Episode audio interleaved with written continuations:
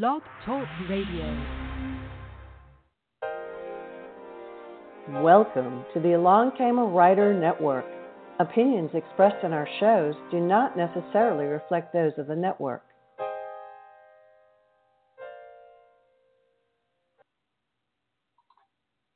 Good afternoon, everyone. Hi. Welcome to the Wynner Circle, and I am Jeane Wynn, and I'm so excited to be with you all today. We are going to talk books. You know, I love books. Uh, we're heading into Memorial Day weekend uh, today. A lot of you probably are already on the road, already headed out. Hopefully, you're listening to us on your phone or in the car. Uh, but we are going to talk to um, Amanda Barratt today, and we're going to talk to her about, I feel like, one of the most exciting fiction titles that's going to be coming this summer. And so I hope you all will join us today. We are going to hit behind the scenes and we're going to talk all kinds of things. We're going to talk about life. Uh, we're going to talk about an exciting trip that Amanda has uh, coming up. And we're going to talk about, obviously, the book. And I'll let you tell, I'll let her tell you more about that.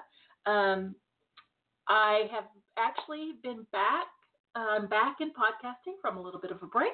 So I appreciate your patience today as I jump back into the waters. But you know what? I cannot imagine a better book uh, to come back in to podcasting with than this one. Uh, we're going to be talking about My Dearest Dietrich. And let me tell you all, you know, I think sometimes it's a cliche when people say, oh, you know what? I picked up a book and I could not put it down.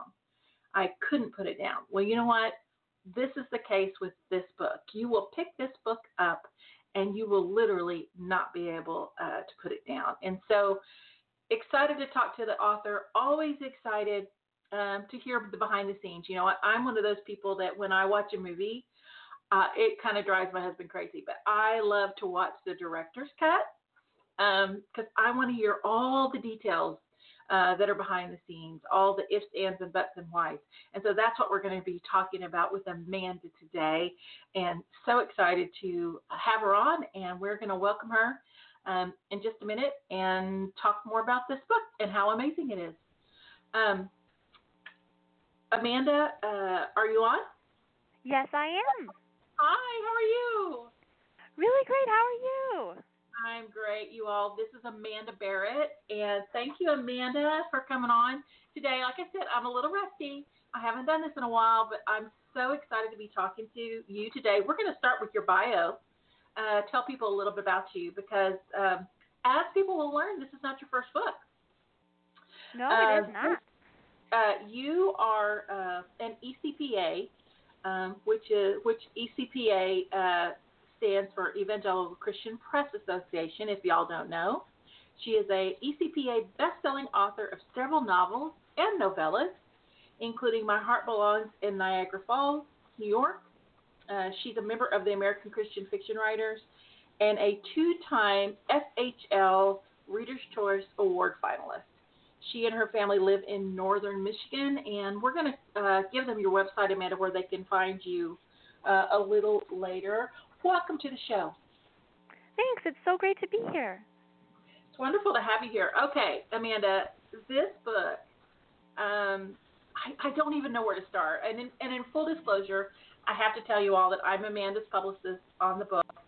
And so I've been, we actually, Amanda and I have been working on this for quite a while.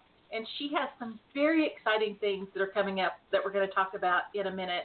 But Amanda, you know, Dietrich Bonhoeffer. Uh, when you talk about Dietrich Bonhoeffer, that's really uh, an amazing um, hero to a lot of people, a, a, a spiritual mentor. Um, he was obviously a martyr. Uh, tell us how uh, you came to write My Dearest Dietrich um, and talk about let's talk about the two main characters first. It seems like an ambitious project, um, but you've done it. You've done it, and so tell us about that and kind of what that all meant and how it came to be. Well, I first discovered Dietrich Bonhoeffer through Eric Metaxas's book Seven Men and the Secrets of Their Greatness, and my mom was actually reading it. And one evening we were just sitting around the dinner table, and she was sharing about the men in this story, and she shared the story of Bonhoeffer. And that was really my first introduction to him, and I was like, wow, this is this incredible story of this pastor and theologian who stood against the Nazi regime, and he was a German pastor, no less. And I thought that was really interesting, but then so were the stories of the other six guys in the book. And so it wasn't until a few months later I came across a quote from Love Letters from Cell 92, which is the book that contains Dietrich Bonhoeffer and Maria von Wedemeyer's correspondence. And I think it was it was really the very moment I saw that quote that I just this question came to mind and that question was what kind of a woman would capture the heart of a man like Dietrich Bonhoeffer? And through writing this story, that's kind of the question I set out to answer, both for myself and then both for readers, is to bring Maria's story in up into the forefront, where it's before it's almost been kept back in the shadows, um, obscured by Dietrich. There was some mention of it in Eric Metaxas' book Bonhoeffer, um, which is also really amazing. If you haven't read Bonhoeffer, it's very it's an amazing biography on Dietrich Bonhoeffer. So there was some mention in it, but what I love about this is you have really uh, done what I think historical fiction can do. You've really kind of filled in some of the cultural gaps and some of the other gaps in this story, haven't you? Yeah, that's really what I set out to do because yes, like you said, I mean Maria's story has been covered a little bit in Eric's biography, but yeah, I I feel like I took it or at least tried to take it to a whole new level, just bringing her and her story and then also bringing Dietrich's story to a fictional audience because I think people who know Dietrich Bonhoeffer either know him through his books like The Cost of Discipleship and Life Together or through his biographies. And so just I feel like fiction opens up the door for a whole new group of readers who might not otherwise pick up a biography to discover these amazing stories that can be so inspirational to us today. Now, as far as the book itself, your publisher is Kregel Publications, and they've done a phenomenal job with this book. But what's interesting, Amanda, is that it's a hardback book. Yes, it is. And I just got my author copies like over a week ago and they are just absolutely beautiful and I can take no credit for that. The publisher just did a beautiful beautiful job and and just putting this book together and I just I was in tears when I saw it. So that was to me was so exciting. Yeah, it's a beautiful book, a beautiful cover, and and it's very unusual to have a hardbound book these days. And another thing I love about it is there's pictures in there. It's, there's pictures in the book, aren't there? Yes, I love talking about these pictures because for me, when I'm reading a book about true life people, for example, the story, the love story Becoming Mrs. Lewis, which is the love story of C.S. Lewis and Joy Davidman, one of the first things I did was go and look for pictures of them because I wanted to envision who I was reading about since they were real people. But they're already in the book for my dearest Dietrich, a picture of Dietrich and a picture of Maria. And I love the pictures they chose to highlight in the book. They're just it's to me it just adds so much realism that these were real people living through these times and well you always see this picture like on the cover of um, Metaxas's Bonhoeffer you see a pretty common picture of Dietrich. It's a very straight on glasses, um, you know, uh, very, I think, uh, educational, pastoral looking picture. And so, you know, it's always just great to see those. I'm like you, I'm a visual person. So pictures mean a lot to me, seeing that actual picture of that person. Um, now, how long did it take you from research point to turning it into the publisher? How long did that take? Total, it was an over two year process. I think it was more like three years when I figure the research that I kind of did before actually starting to dive in. So it was a really, it was quite an extensive process. The research was more intense than anything that I've done for any project uh, to date. Now, what I do love about this, and and these are the these are these little behind the scenes things that you don't, you know, that people don't always know. But y- your dad was a part of that process, wasn't he? Yes, he did, and well, my entire family were. They, we actually did tour um, there's a Holocaust museum about maybe like three hours from where I live, and so we actually went down and I was able to tour that. It didn't have a lot relating. It didn't have actually anything relating to directly to Bonhoeffer, but it was still this amazing just seeing these artifacts. They had a German rail car that you know was used to transport Jewish people to concentration camps, and it all just added this like this intense sense of realism. Like this really happened, and I think it helps cement for me some of the just the wider themes of the book to go to see that in person. Yeah, you know, their love story is interesting because they did have obstacles. They had big obstacles. I mean, you know, falling in love during this time, not easy. Um, I love in the book uh, the dance between the two of them. Um, it's just that dance I think anybody in a romance goes through, but just add in the times that they were in and um, everything that was going on. What uh, as you started doing research and you started looking at their relationship uh, in general, what do you think the draw was? Well, I just got to say that that dance scene, I was in tears while writing that, and that is so not typical for me. I'm very much I look at things very logically, almost as if I'm a director directing the the movie, so to speak, of my scene. But with that scene and some of the final scenes in this book, I was just in tears because it was so intense. But yes, I think that when Dietrich and Maria met in June of 1942, it was one of those instances that their relationship should have been impossible until it wasn't.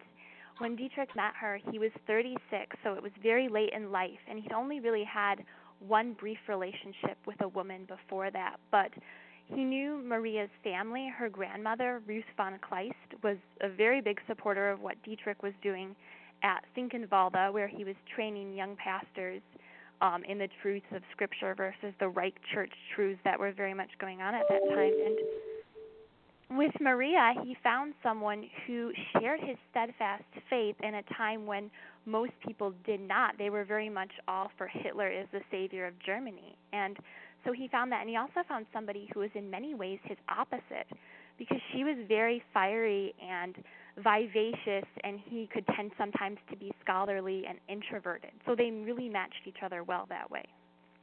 Uh, yeah, introduce us. Talk a little bit more about. Uh, Maria and and what she was like because uh, I think that that you know Dietrich was Dietrich and he was a you know I just I love where the scenes you write where they communicate with each other, talk to each other. Um, but but what do you think? What was Maria like? Re, like, just describe her a little bit.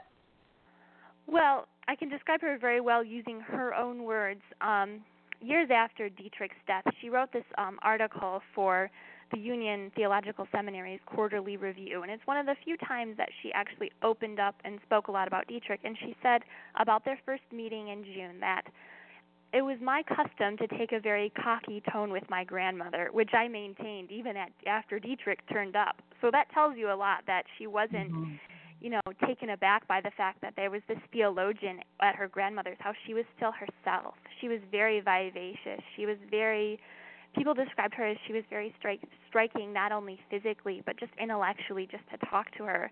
I think she was she was someone I think that when she entered a room, she kind of lit that room up and I think Dietrich was just very taken by that and I think he was taken by the fact that she was she was also very intellectual. One of her dreams was to to get a degree in mathematics. And one of the other things that she says about that evening in June is that that's one of the things that they talked about as they were first getting to know each other. The fact that she wanted to say to study mathematics, even though she said neither her nor Dietrich knew much about mathematics. So that, but they still did their best to speak of it. Yeah. Uh, let me tell you what. The let me um, as we're going through the well, we'll we're going to keep talking about it, obviously. But the name of the book is My Dearest Dietrich, and it's by Amanda Barratt, and uh, it's published by Kregel Publications. The book itself actually um, goes on sale June 9th, but you can go on uh, any of your online retailers right now and pre-order the book, and it will be it will it usually gets to you pretty fast that way. And then um, obviously after the book comes out, it will be at your you know at whatever your favorite bookstore is. Um, it is really a beautiful book. The cover is stunning. The endorsements. Uh, she's got so many amazing uh, endorsements. One of them um, was is from Jocelyn Green, which she says as beautiful as it is brave. This is a multifaceted story of the highest stakes and the deepest love. And then another one I thought was a, an amazing one is Kate Breslin, who is an amazing author in and of herself and often writes about historical events. Uh, she said this is a kaleidoscopic emotional journey through heart stopping moments of danger and risk faced by two star-crossed lovers. Their tale will take you from weeping over war's futility to awe at one man's unwavering faith and conviction. A rare and beautiful body of work. Uh, Amanda, what does it feel like to hear those endorsements? Well, when I first read, uh, Jocelyn and Kate both sent them to me actually before they turned them in, and so I basically was in tears because it, to me, Kate Breslin's novel for such a time was one of the books I was reading at the time that Dietrich that I was thinking about writing Dietrich and Maria's story and her book was such an incredible example of taking this dark dark time in history and infusing it with hope. So I was thinking about possibly writing my dearest Dietrich. I was thinking, you know, I want to write a book that does to readers what Kate's book did to me. Mm-hmm. And so yes, I was just so incredibly honored and blessed that they that they said those things about the book and just very very excited. What's always interesting to me is these are people that you've probably read. Jocelyn Green is an amazing historic writer. She we actually worked on her Civil War series and she is an amazing writer too, uh, a fiction and nonfiction. But to to ha- to have read many of these authors that endorsed you because there's also an endorsement by Jaime Jo Wright, um, who's a Christy winner, Laura Frantz, who's a Christy winner, Jocelyn, uh, Susie Finkbeiner. Um, this is just kind of a, a small selection of people that endorsed the book, but these are people that you probably read their books, right? Oh, all of them, yes. And I have to say that Jocelyn Green is, yes, she is an amazing author too. Yes, her most recent um, book just came out, and it was absolutely incredible. All of her books are just a great example of historical fiction done well. And I've looked up to all of the authors that endorsed this book, looked up to them, and deeply admired their work for a really long time. Yeah, you know what most people don't understand is writing is solitary. It's, I mean, you know what? There's nobody that's going to write that book but you. But there is great support in the writing community, uh, isn't there? Oh, absolutely, yes. It's very much said that, you know, like they say, no man is an island. Well, no book is written alone, and without the community that I've I've personally found among um, writers, especially um, writers who write for the Christian market, it's just been amazing. And I love that we all support each other. That there's not a lot of like jealousy or just promoting just myself. It's just a lot of like we're like this group of people all out to cheer on and support each other. And to me, that's amazing. And I just feel so blessed to be able to be a part of it. Yeah, I think so too. I, it's what I've seen. Uh, I've been doing publicity for uh, fiction and nonfiction for a long time, but I, I love the support in the writing community. Um, now, going back to my dearest Dietrich, uh, it took an extensive amount of research on your part, but then it also took writing time. How do you talk a little bit about your process? Like, do you do all of the research first and then write the book? Do you pick things up as you go? How does it work for you? Well, with my dearest Dietrich, I spent almost as much time researching as I did writing. So while working on the first draft, my desk, and I have kind of a large desk, the whole top of it was completely covered with these huge stacks of books because I was referencing them frequently during almost every scene. And I didn't have to do with this one as much plotting because the timeline was already set, though I did sit down and think about the major characters in the novel and thought about their character arcs, their greatest dreams, things like that. But so yes, the research I was researching before I started, and then even through the entire writing process, I didn't stop because it seemed like whenever I would think, oh, this might there this might be good, I came across new information that I wanted to include, and it was almost like I was on this treasure hunt, coming across these gems mm-hmm. of information. Yeah, I would think that that would be true.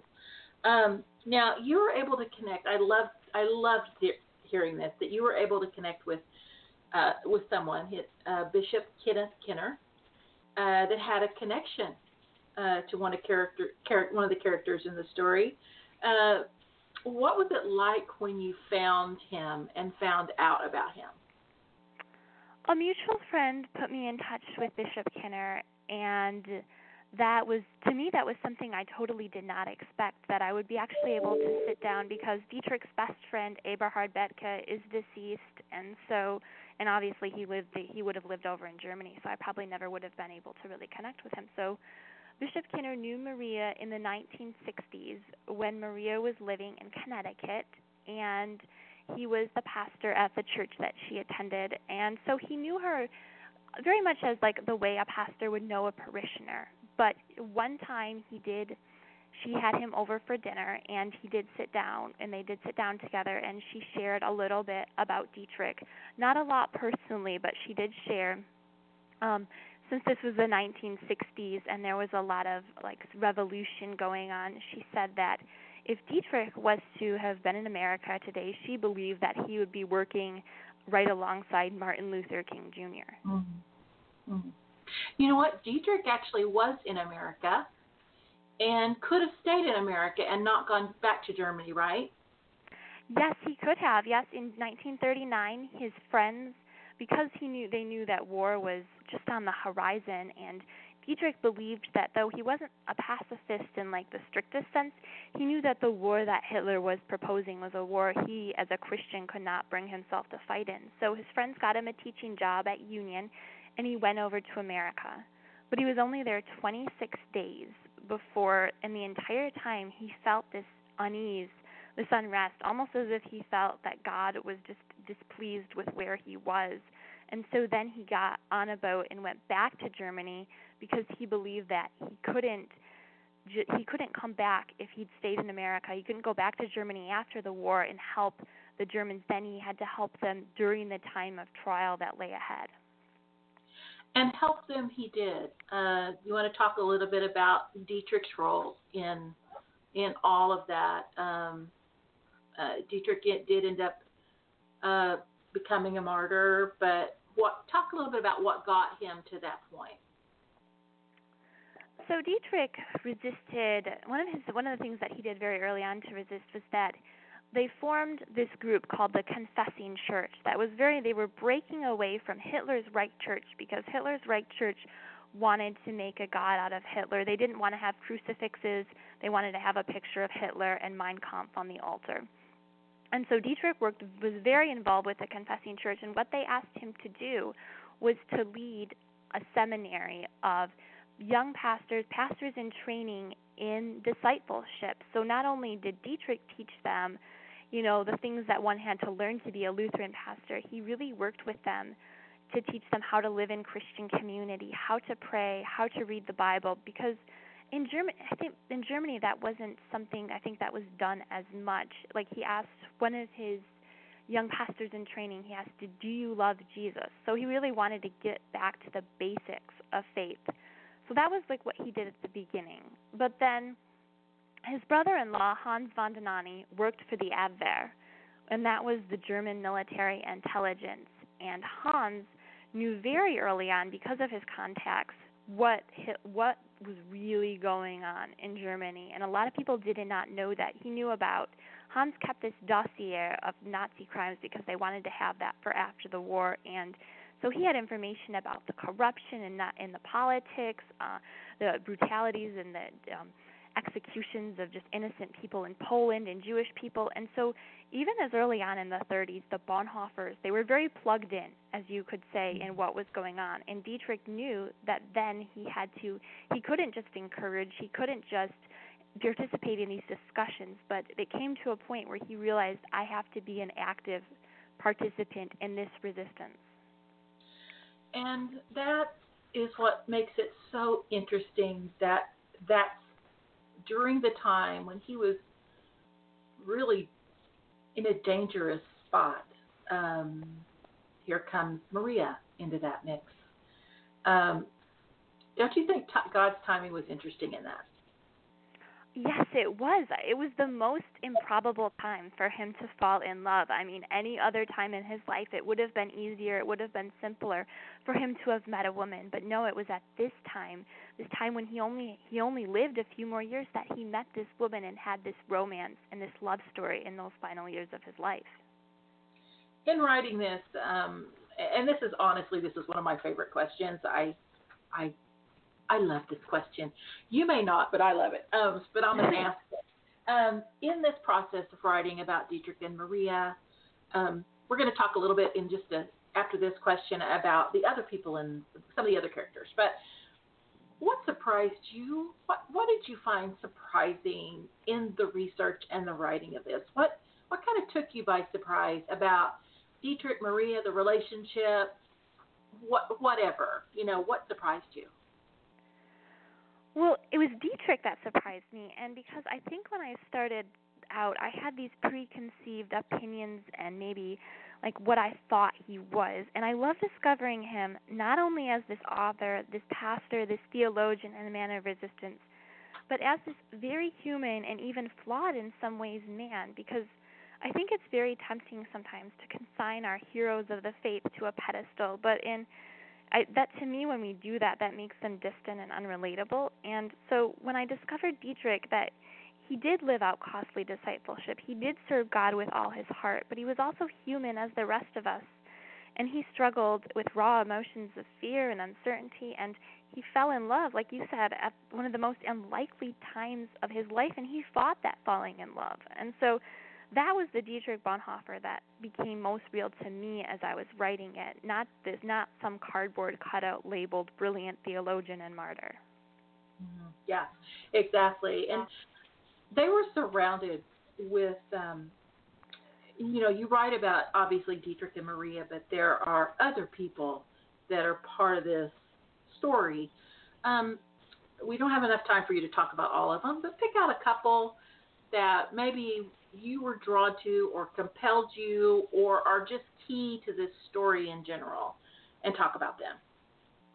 Well, one of the characters there, the people that became my favorite as I was writing was Dietrich's brother-in-law Hans von Dohnanyi and his wife Christel, which was who was mm-hmm. Dietrich's sister. And Dietrich was very close to Christel. They had a really close relationship. And Hans was he was very much involved in what was going on with the with the when they were trying to take over this government, this the assassination plots that were going on. Hans von Dohnanyi, there were several assassination plots that took place. Um, I've heard anywhere from there was at least 15 that are documented and known. And Hans knew about the ones that were going on in the months before he and Dietrich were arrested. And so the one that actually Maria's uncle and cousin were involved in involved smuggling a bottle of brandy with a bomb in it onto Hitler's plane when Hitler was going to be flying mm-hmm. and the thought was that the the bomb the plane the bomb would go off the plane would crash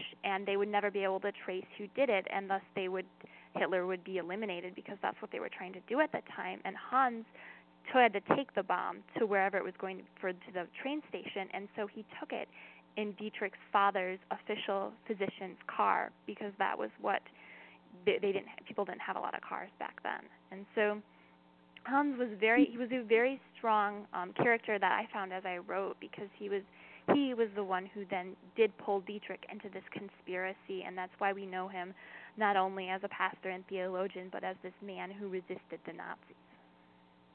Now, um, another thing I think uh, is, is interesting about um, all of this is that you know, the work that you've done up until now, the books that you've written before now, um, they have all had a, a very, um, they're romances, and uh, they, this one doesn't end like a typical romance.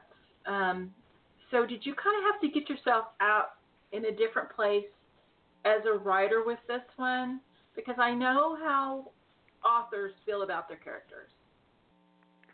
Yes, it was such an emotional experience. I I don't think I've ever cried while writing anything that I've written until My Dearest Dietrich. And with My, Dear, My Dearest Dietrich, I cried through the research process. I cried through the writing of those final scenes, and it was because with the amount of time I spent with these characters, I grew to love them almost as if they were my friends. And I grew to just to want to champion Dietrich and Maria's relationship, especially reading the real life love letters that they exchanged. And so to get to those final scenes where she visits him in Tegel prison for the very last time and to know what's going to happen after that that Dietrich is not they're not going to get married, they're not going to as Maria wrote in one of the letters that she hoped they would someday sit on the sofa in her in the home that they're going to have together, the sofa that her grandmother is going to give them, and he's going to smoke his cigars, and she's going to sit beside him, and they're going to hold hands, and it's going to be this wonderful thing. And that didn't happen. And so, for me, I just became so close to these characters that I was that was a hugely emotional process. And I hope some of that emotion just transfers into the story because it was so emotional for me writing it. It does because I'm sitting here tearing it now. Um, I am. Um, so I wanted so much for them to be able to have a life together. Do you know what I mean? It's like oh, yes. I just wanted it so much. Um, and I um, have read Bonhoeffer. We actually did uh, CBA publicity for Bonhoeffer, and so I'm I'm an extensive Bonhoeffer reader, and and I know the end of the story, but I just was hoping, you know, you just hope against hope. Now you mentioned letters, the letters.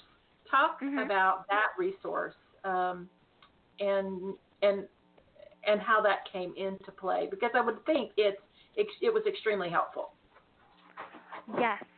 So, Love Letters from Cell 92, after Maria's death, her sister published those letters. Maria gave her sister permission to publish the letters, and so Love Letters from Cell 92 is the ba- it was my main resource for Maria, and in fact the most comprehensive resource there is out for her. And so, all of the letters, almost all the letters that they exchanged during their relationship are in this book, and I knew as soon as I read the letters during research that I wanted to include them in the novel. I didn't just want to make up my own letters because these were the real letters, these were the real words that they exchanged, and I wanted to share those with readers. So I did include uh, all of the correspondence between Dietrich and Maria is real correspondence. There are some other fictional letters between some of the other characters, but the correspondence between the two of them is real. And then I also included not only letters, but two poems that Bonhoeffer wrote. And the one is a poem, The Past, that he actually wrote for Maria.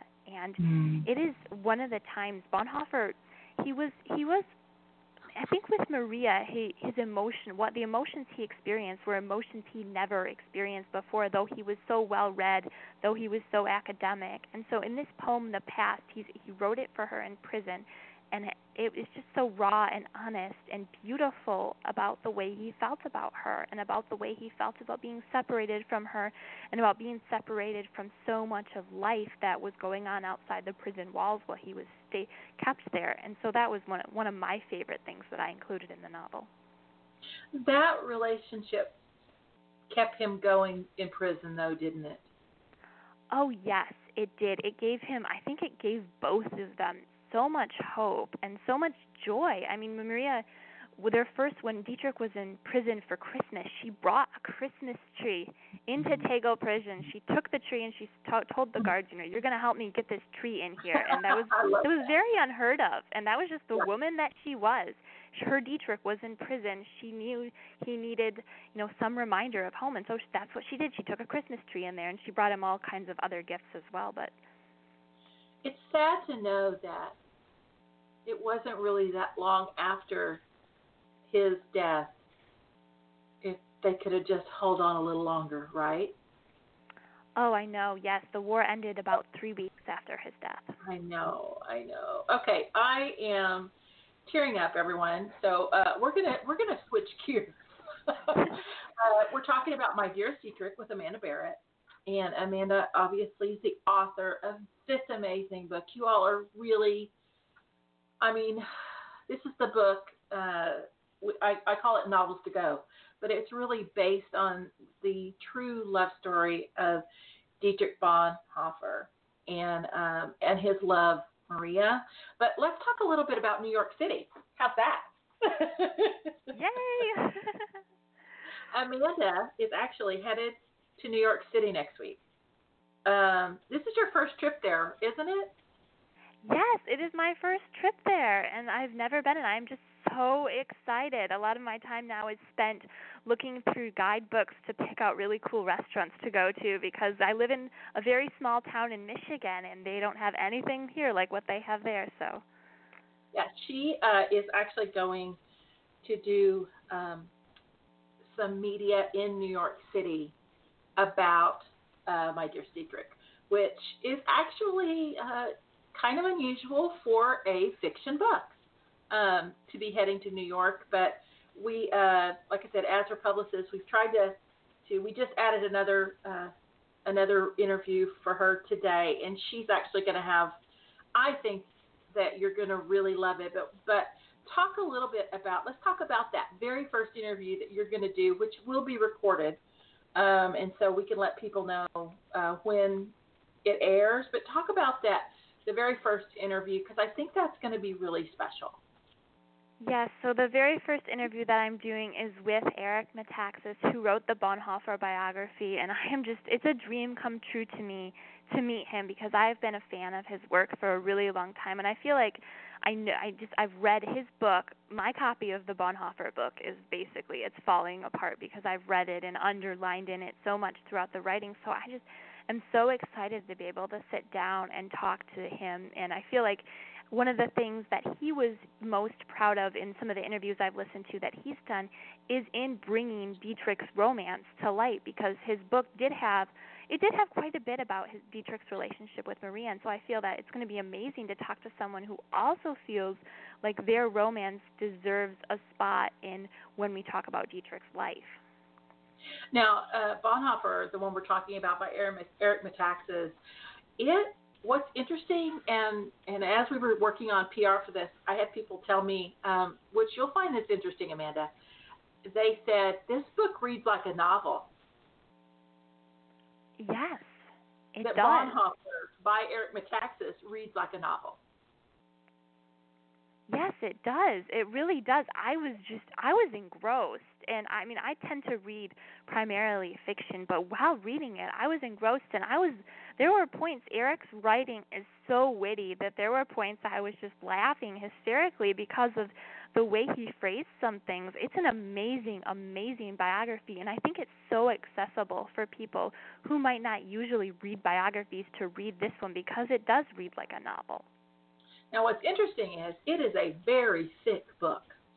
Yes. If you're you're looking at if you're looking at it, it's about an inch and a half to maybe close to two inches thick. Um, there the and and let me tell you to Eric Metaxas' credit, it that book really has kind of gone down in history. Uh, it hit bestseller lists like crazy, but it really is kind of the quintessential Bonhoeffer book. Um, and you know what I think was so amazing uh, uh, about that book is, you know, a lot of times you do tend to uh, think that people that are martyred for Christ and uh, like they're just they're not like me. They're you know what I mean. They're stronger or braver or God gives them a special sense of you know, power and grace. But from your book and Eric's book, they he and Maria were both very human. Yes, they really were. And I just I love the things that Eric highlights in his biography about Bonhoeffer, the fact that Bonhoeffer was could be funny. I mean, Bonhoeffer failed his driving test three times. And when he got into he in America, he decided he wanted to get a driver's license, and so he failed his test three times. I mean, and it, what was funny is because I actually failed my first driving test, so I thought, well, okay, if this theologian, brilliant man, then I can. It doesn't make me feel so bad. so I just love things that he highlights in the book about Dietrich that just make him so real and so accessible. so I I I have a feeling that, uh, and I'm not going to ask you to share, but have you got a couple of questions for Eric Metaxas that you would like to ask that you just kind of want to get his take on? You know, I haven't really thought about that, but yes, I'm sure that there are. I'm yes, that that yeah, I know. I did have some questions when I was researching the book because Eric actually went over to Germany and actually met. He met two of Maria's sisters, and then he met Eberhard Bethge, his wife, who was actually Dietrich's niece, Renata Bethge, and so he actually was able to sit down and talk to them. So I would love to hear what he learned from them if there was anything that they shared with him specifically about Dietrich and Maria's relationship, but just in general that didn't make it into his biography. Yeah, you know what's interesting about Eric? I cannot wait for you to meet Eric because Eric is like probably not like anybody I've ever met in my life. Just uh, uh, so much passion, so much energy, um, and just has this feeling for life and God and communicating and you know very connected in so many different circles uh, in New York City and beyond. And so I'm excited for you uh, to meet him and actually sit down uh, and do the interview with him. And from there, uh, from that interview, you're headed over to Fox. Yes. Um, so you're going to be doing a, a, a television interview with uh, with Todd Starnes, um, and then before that, you're going to be doing Fox Radio. And so, um, and, and both of the, uh, the, the Fox Radio is an amazing uh, host. Her name is Tanya Powers, and Tanya actually has covered so many things. And one thing that she told me about the book, she said, "This is such a good book." And so, she was she's excited to interview you for Fox Radio, and then all that'll be recorded and then you have a live television interview with Todd Starnes um, on Fox, and Todd's also very excited about the book. And these are uh, these are rare opportunities in so many ways uh, for a fiction title, even though it's based around true stories. How does that all make? How how are you feeling about next week? Well, I'm really excited, and I just I have to say that I just feel like if these opportunities, I feel like they have to have come from God. I mean, they also come from you and the amazing job that you've done setting them up, but I just I just pray that God uses them for His glory. And I'm so excited to share about Dietrich and Maria because I just love their story. And I love that their story has changed and impacted and convicted me so much as a person in my own walk with faith that it's just such a joy to be able to then go and share about it with other people. Now you're not going to New York alone, right? No, I'm not. My mom and my sister are going with me, and so we will be doing super fun sightseeing stuff when we're not when I'm not doing the interviews. It sounds like a fun girls trip too. Yes, it will be. cheesecake. yes, cheesecake. Oh, there's so many great places in there's so many great places in New York, and I'm also checking out some places for you that I can send over to you uh, you know, before you fly out. Uh, I've got I've got some feelers out, best places to go.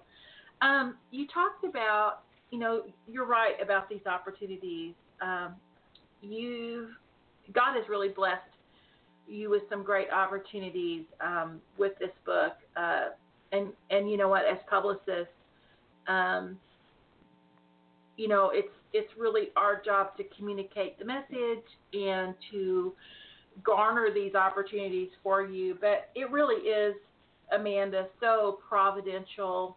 Um, it's so providential. Do you know what I mean? It's like it, I just feel like that that God really sets everything up. But talk about the role um, in the writing of the book, in all of this. Talk about how important prayer was for this process of this novel.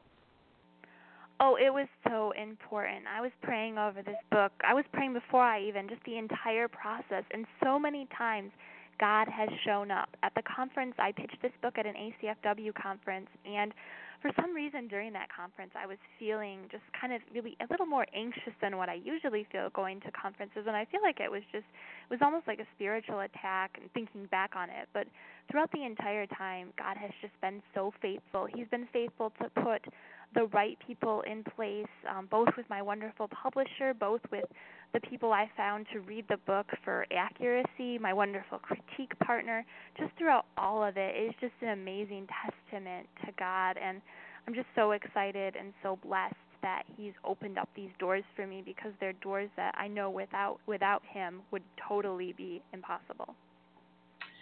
Um, one thing I found really interesting about this, and you not only um, you know, with, with the book, um, when you open up the book, um, there are the photos are right in the front, and um, there's like a, and then as you go through the book, obviously it's the story and then the letters, and then you end um, the book with notes, um, author's notes, uh, and you know what I thought was interesting is you basically said that um, I'm looking at my questions. You said that Maria never talked much about Dietrich. Why do you think that was?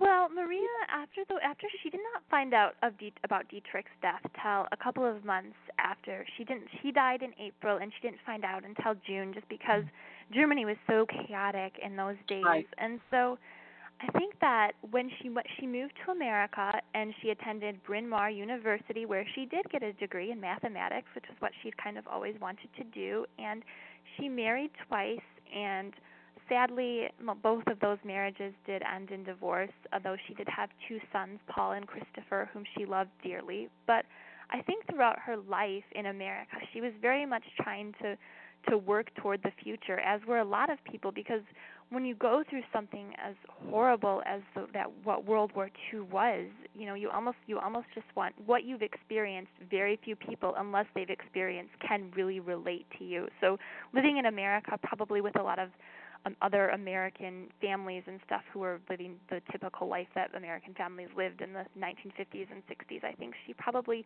felt that what she went through was too precious, and her memories of Dietrich because she didn't have very much of Dietrich.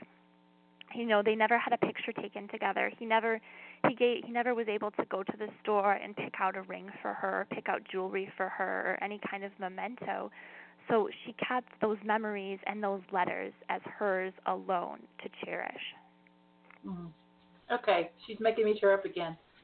Everyone, we're talking about my dearest Dietrich with the author uh, Amanda Barratt. Um, uh, Amanda, in the author's notes, which there I go again. You know, the director's commentary is my favorite movie to watch. I usually watch the director's commentary first, so I love having these little extras um, that you talked about.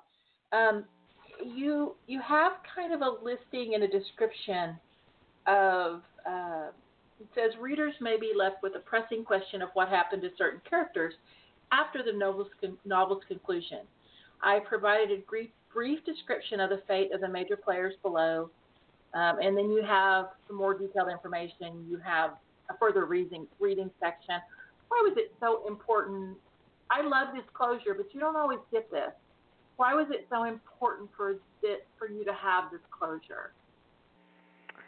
Well, I think it for me it was a choice because that's what I would personally as a reader. Sometimes when I make decisions in my stories, I think if I were reading this book, what would I want? And I feel like if I were reading this book, that's what I would want. I would want to hit, to know what happened because if the author didn't tell me, you can be sure I would be looking up on Google to find out because I became so invested and what I hope is that this story draws people to then want to read and learn more about Dietrich. And so I wanted, but I wanted to make sure to give them some further reading and to give them some information about some of the major players in the novel, just so they had something kind of to go by, and so they were they weren't left because I leave the story um, in October of 1944, and Dietrich doesn't um, he's not he doesn't go to Flossenburg concentration camp where he's executed until April of 1945. So I wanted to mm-hmm. fill in the, some of the gaps there for the readers. Right. Now, um, for, for you do have a further uh, reading list uh, that's listed on 354 uh, in the book itself. I actually have an early copy of it, um, and so that's why I have the book. I'm sorry, you'll you all will get it. It's coming soon, I promise. You can, like I said, pre-order any of the online sites. Um, as of uh, June 9th, it will be in the stores um, wherever you choose, whether that's a local store or wherever you find books are sold, is what we say. Um, you do have a recommended kind of a, a, a for further reading list, and, and you do have love letters from Cell 92. I gotta tell you, it's hard to get. It is. Yeah, it is. Uh, I, I, you know what? It it's just like so frustrating because it is a little difficult to get. You can get it. I want you all to know out there, you can get it, but um, it it, uh, it it's a little more difficult to get. Um, the rest of them uh, a little bit easier. Um, obviously, if you want, uh, like if I was going to read two books on Bonhoeffer, um, except for I'm talking books about him, not the cost of discipleship. That's a whole other thing. But if you were going to read about Bonhoeffer himself, if somebody said to me, "Who is Dietrich Bonhoeffer?" To be honest with you, I would send them to Eric Metaxas Bonhoeffer, and I would send them to your novel to get the kind of quintessential view of Dietrich Bonhoeffer. Yes, Eric's biography is to me that is it's so accessible and that's what I try to do with my novel to take Bonhoeffer's story and to make it accessible to people living in today's day and age and especially like my novel for people who may not want to necessarily read a biography or may who may want to read my novel first and then read the biography because yes I mean the ultimate Bonhoeffer biography is Eberhard Bethge, Bonhoeffer's best friend, wrote this a thousand page volume book about Bonhoeffer, his friend after after Bonhoeffer's death. But I'll tell you, that one is hard to get through, so I would not necessarily recommend that one to somebody first starting out. well, we still have a couple questions. We're still going to talk a little bit, but tell people how to find you, how to find information about you. My website uh, is www.amandabarratt.net, and I like to tell people Barratt is spelled B A R R A T T because a lot of times people think it's E T T. And then I'm also on Facebook and Twitter as well. So those are the social platforms where I hang out and post regularly, and I love being able to interact with readers on those platforms. It's just so fun. Yeah, it is fun, isn't it? I I think that how much how accessible authors are now, um, you know, to their readers, and how wonderful that really is. They can usually get a question answered, or you know, um, and I just I think there's something really wonderful about that. Uh, I got a couple more things though. One of the things about this book is obviously the characters lived in dangerous times. Um, how do you how do you think that what they were living in, how do you think that translates to where we are right now uh, in just current world events and our Christian faith and where that all falls? Well, Bonhoeffer has led me as a person to really to think about things and to think about some of these questions as how they do relate to our day and age because Bonhoeffer he was he wasn't just sitting around. He wasn't just writing about these things, he was living them. For example, Bonhoeffer, if we were to say today, Bonhoeffer wouldn't just be posting on Facebook his views, he would be going out and acting. One of the things that he did write and then he lived out was only those who cry out for the Jews have the right to sing Gregorian chants. And mm. I think that to, that's made me think and almost paraphrase today only those who speak out for the persecuted, only those who speak out for the suffering have the right to sit in church pews and sing hymns because that's not cheap grace. That's costly grace. That's saying mm-hmm. my faith is worth me t- taking a stand. My faith is worth me putting my comfort, my desires on the line and giving those up and doing what God is calling me to do. And that's what Bonhoeffer did. And so I think today there are so many issues and you know we see so much brokenness and suffering all around the world and I don't think that Bonhoeffer can remind us to not just be content with comfortable Christianity, but to to go out and do something that God is calling us to do. So this really, this book really did. Writing this book, researching this book, really did impact your faith, didn't it? Yes, yes, it really did. I, I mean, I've grown. One of the my favorite um, things that really impacted me is Bonhoeffer's poem "Who Am I," which I also include in the novel, and that's a beautiful poem. It's Bonhoeffer wrote it after he'd been in prison over a year, and it was about he wrote it after an air raid. And during the air raids he had really he was known as a source of strength. You know he would he was actually even a medic. He worked as a medic because they were getting short on men. And so even though he was a prisoner he was also a medic. And what he wrote was you know people looked to him as that he was this strong pillar of strength but in himself he was still struggling he called himself a contemptibly woebegone weakling and that's something I can relate to. You know, I felt like a contemptibly woebegone weakling. I'm sure a lot of people have too. And so, just the way that that that, that he wraps up that poem by surrendering to God is just so incredibly beautiful. And I've read it multiple times and started to cry just because of the power of it.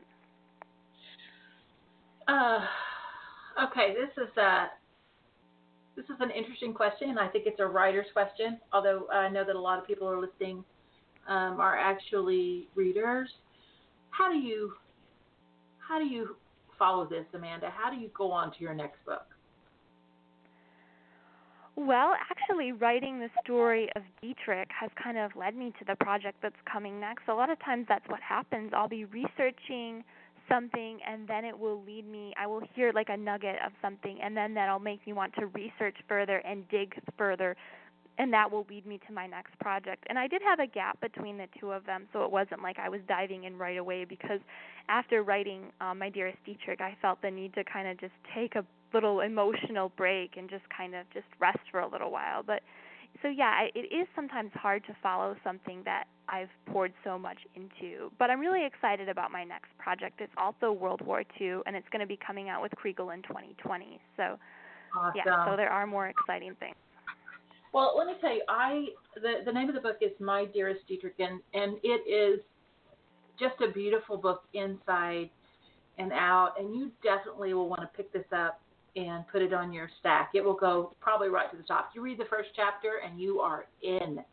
Um, and I love reading about Dietrich and Maria, their story, um, it's very delicate in so many ways, even in the midst of dangerous times.